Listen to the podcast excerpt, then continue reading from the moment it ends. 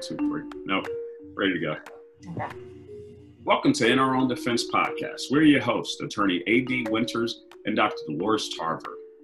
To learn more about our show, just go to In Our Own Defense Podcast uh, or go to Gmail at In Our Own Defense Podcast at gmail.com. Our mission is to share truths and create dialogue that increases our listeners' awareness uh, of a variety of concerns to foster the development of a holistic plan which incorporates mental, physical, spiritual, financial, and intellectual wellness. The information provided during the In Our Own Defense podcast does not and is not intended to intended to constitute legal advice and is not a substitute for the knowledge, skill, and judgment of qualified mental health providers or medical providers. Instead, all information, content, and materials available on this site are for general informational purposes only. In this episode of In Our Own Defense podcast, we have the luxury of have, featuring a licensed psychologist, Dr. Maryam M. Jernigan Noesi. Um, so good to see you, Dr. Tarver, and how have you been?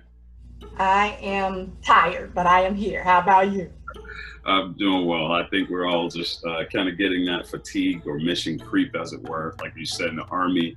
Um, you know, just over the course of this last three months of COVID experience that we've all been going through, and uh, particularly over the course of these last couple of weeks since the um, horrendous murder um, of Mr. George Floyd, um, the American citizenry has has experienced things again and again, and it seems as if we've hit a breaking point as it relates to racial trauma it seems as if the people are now starting to speak their voice and their truths, that they're starting to be able to say, I've had enough is enough.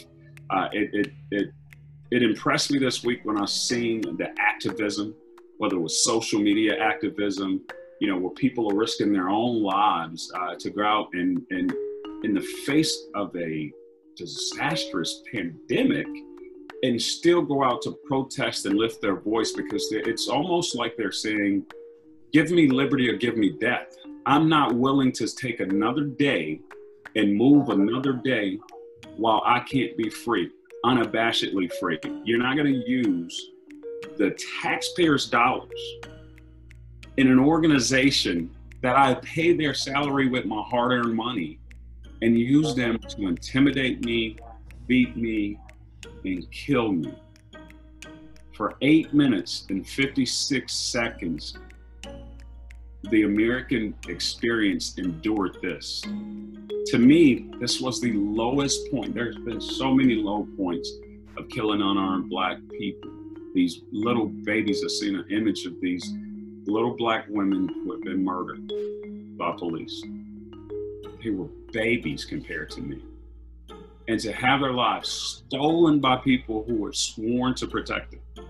I was in law enforcement as a prosecutor, and there's no way as a lawyer we could get away with this. I was in the military for 23 years, retired, and there's no way that if I was deployed in Afghanistan or Iraq or anywhere on God's green earth, that I would have been able to get away with treating other humans like this. We'd have to pay for goats if we hurt a goat during a battle. We'd have to go back and settle up with that farmer. We'd get in trouble. You could get kicked out of the military for this stuff. And and it took all of these protests that I've watched to be people saying, hey, enough is enough. And I know it was a lot, but it has been an exhausting experience. And I'm so proud of these youth for stepping up to say it. So, what, what has been your take on it uh, with this these these murders that and how we've been affected with this trauma, Dr. Tarver. I was about to ask you if you're going to run for office, um, but I felt like that might not be appropriate while you were talking about what you were experiencing. um, but I will say to you that I literally am I'm exhausted, and and everything that you just said are some reasons why. Like as a mental health provider, I'm very excited about our our guest, Dr. Jernigan Noesi, to come and talk about this because mental health providers, we bear the brunt of all of this. So our, our clients are coming in to talk about it, our friends are talking about it, we're talking about it with our families. Uh, we have coworkers that we're talking about it with. people come to us and they're asking us questions. How do you handle this? And so I literally feel like I can't turn it off. So this is the first time in my my career that I felt like I cannot separate out what I'm talking about at work and what I'm talking about at home and what I'm talking about in almost every aspect of my life. I literally had to take a break from watching the news for three or four days. I just didn't even want to know anymore. I couldn't take any more in. And and I'm I'm I'm a lot of things. I'm resentful because I'm I'm honestly tired of people asking me to to tell them how to fix it. Uh, I am exhausted because I don't know how to fix it all. Um, I am somewhat hopeless because I wonder if it's fixable. Um, I am angry uh, because if I see one more time, I, I don't think I have one more in me. You were you were talking about earlier, uh, seeing a, a, a child's shirt that said, "This is you got the right generation this time. We're done." Because I don't I don't think I can take one more. I really don't. And, and, they keep popping up in my inbox. People keep sending me more and more videos. And I really am done. And so I want to um, really, I'm very excited about this conversation today because I really want to flush out for people the effects of seeing this trauma over and over and over again and having these conversations of safety and protection and how we're going to handle this and rallying and rioting and all the things we're doing in response to trauma because I think she's going to be able to really help us understand why we're exhausted and all those other range of emotions I just talked about. Well, thank you. Well, I, I think um, I think there's there's so much to talk about it, but I, would like for us, if you don't mind, can you introduce our guest, Dr. Jernigan Noesi? It would be my absolute pleasure to introduce Dr. Jernigan Noesi, who is a licensed psychologist professor, clinical scientist, and CEO, Jernigan and Associates Psychological and Educational Consulting LLC. She is currently at, uh, living in Atlanta, Georgia, and serves as an assistant professor of psychology at Agnes Scott College in Decatur. She has also served as an assistant professor of clinical psychology at the University of St. Joseph. She currently holds an appointment as assistant clinical professor in the Department of Psychiatry at the Yale University School of Medicine. Dr. Jernigan Noesi has specialized clinical training in multicultural psychology, pediatric and adolescent health, family therapy, identity development, and the psychological impact of experiences of racial discrimination, i.e., racial trauma. Dr. Jernigan Noesi completed formal clinical internship at the Center for Multicultural Training in Psychology at Boston Medical Center and Boston University School of Medicine. Her postdoctoral experiences included clinical and teaching appointments at Harvard Medical School through the Leadership in Adolescent Health Fellowship at Boston Children's Hospital. She has served as National Research Service Award Fellow at Yale University School of Medicine. Her contributions as a scholar and researcher have earned her several accolades. Um, and she has studied racism, racial discrimination as social determinants of mental and physical health outcomes, and she has served as a consultant to numerous academic, healthcare, and private organizations providing assessment, strategic planning, and technical assistance, uh, technical assistance on issues related to equity and inclusion. So let us both welcome Dr. Jernigan Noesi. Welcome to the show, Doc. Welcome to the show, and thank, thank you so much for coming. Yeah, no, thank you for having me. Thank you. Uh, we're, we're, lucky to have you here.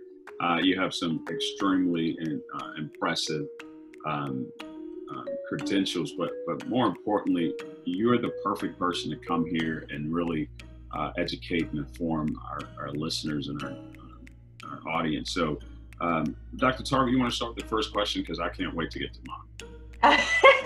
Absolutely, absolutely. So I know that a lot of people are using various terms to describe what people are experiencing as mm-hmm. violent images of Black people, people of color uh, being killed at the hands of law enforcement, um, perceived or real threats to their safety in their own experiences by police officers, and how we're just attacking each other about how we should be responding, what we should be doing, um, talking to each other on social media, and, and a lot of um, I think, very critical ways of how we're receiving the information that's on the news and social media. And I know that we use racial trauma, but can we just talk about the different types of trauma as an expert in this area?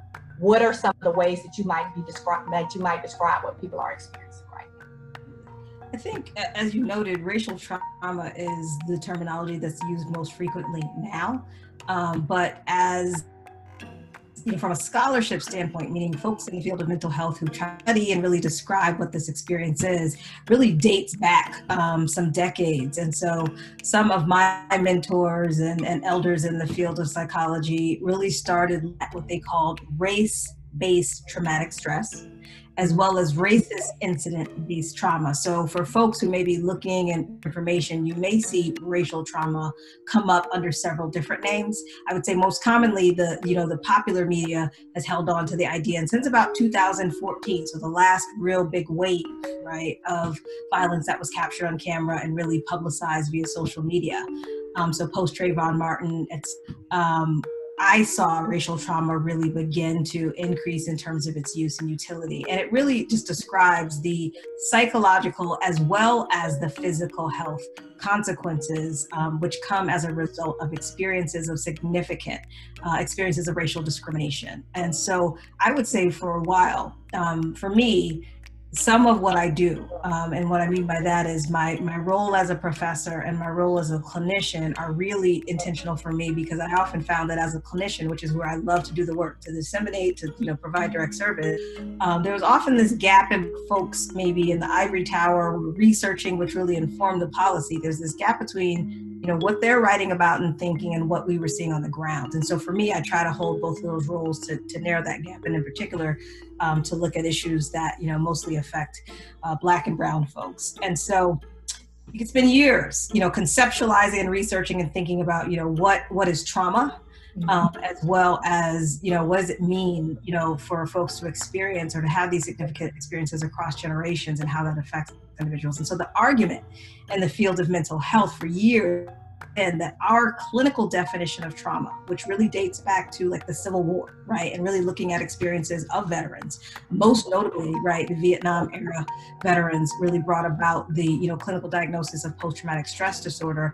But behind the scenes, folks were really pushing for this idea that there are other experiences that an individual can have, which result in some of those same symptoms. So you know, flashbacks and vigilance, um, increased anxiety, increased experiences of sadness in some cases. Um, and so more recently, we're now at a point in the clinical field where our conditions, um, you know, related to post-traumatic stress kind of allow for, you know, looking at experiences of discrimination. But again, racial trauma is really cap- capturing the idea that whether you are witnessing vicariously, meaning watching a video, or um, yourself have direct experiences with discrimination that they are significant enough, they impact folks enough um, that it can and really negative consequences for them in terms of the thoughts that they're having after the fact, in terms of the emotions that they're feeling, and uh, we know uh, as well from health research in terms of what eventually happens to their body. And racism being as pervasive as it is, you know, for such a long time we're also looking at just the intergenerational effects right of of racism and discrimination on folks so that's the most you know that that's how I like to explain racial trauma, I think some of the other language that I'm hearing, you know, folks use are collective trauma, um, things like complex trauma, you know, for example. And so I.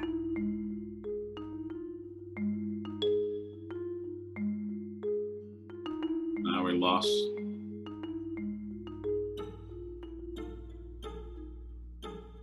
She froze up for a second. Are you you're able to still engage, but we can't hear her. Yeah, we lost her. She froze up. We're on collective trauma. Okay. I was gonna, yeah. So I was gonna say I was free, so I can go back. Um, I was saying I moved locations. I got a, a modem in there, but I was um, shifting to just talk about the different terminology. Yeah. Um, yes. Um, that I'm hearing. So in addition to racial. So we'll cut I that. some. So we'll it collective trauma and then you can we'll pick it up at collective trauma. All right. Okay. Um, so collective trauma really speaks to the experiences um, that a collective group of individuals may have. That could be, you know, a geographic uh, neighborhood or area, um, as well as an entire society. The most researched collectively traumatic event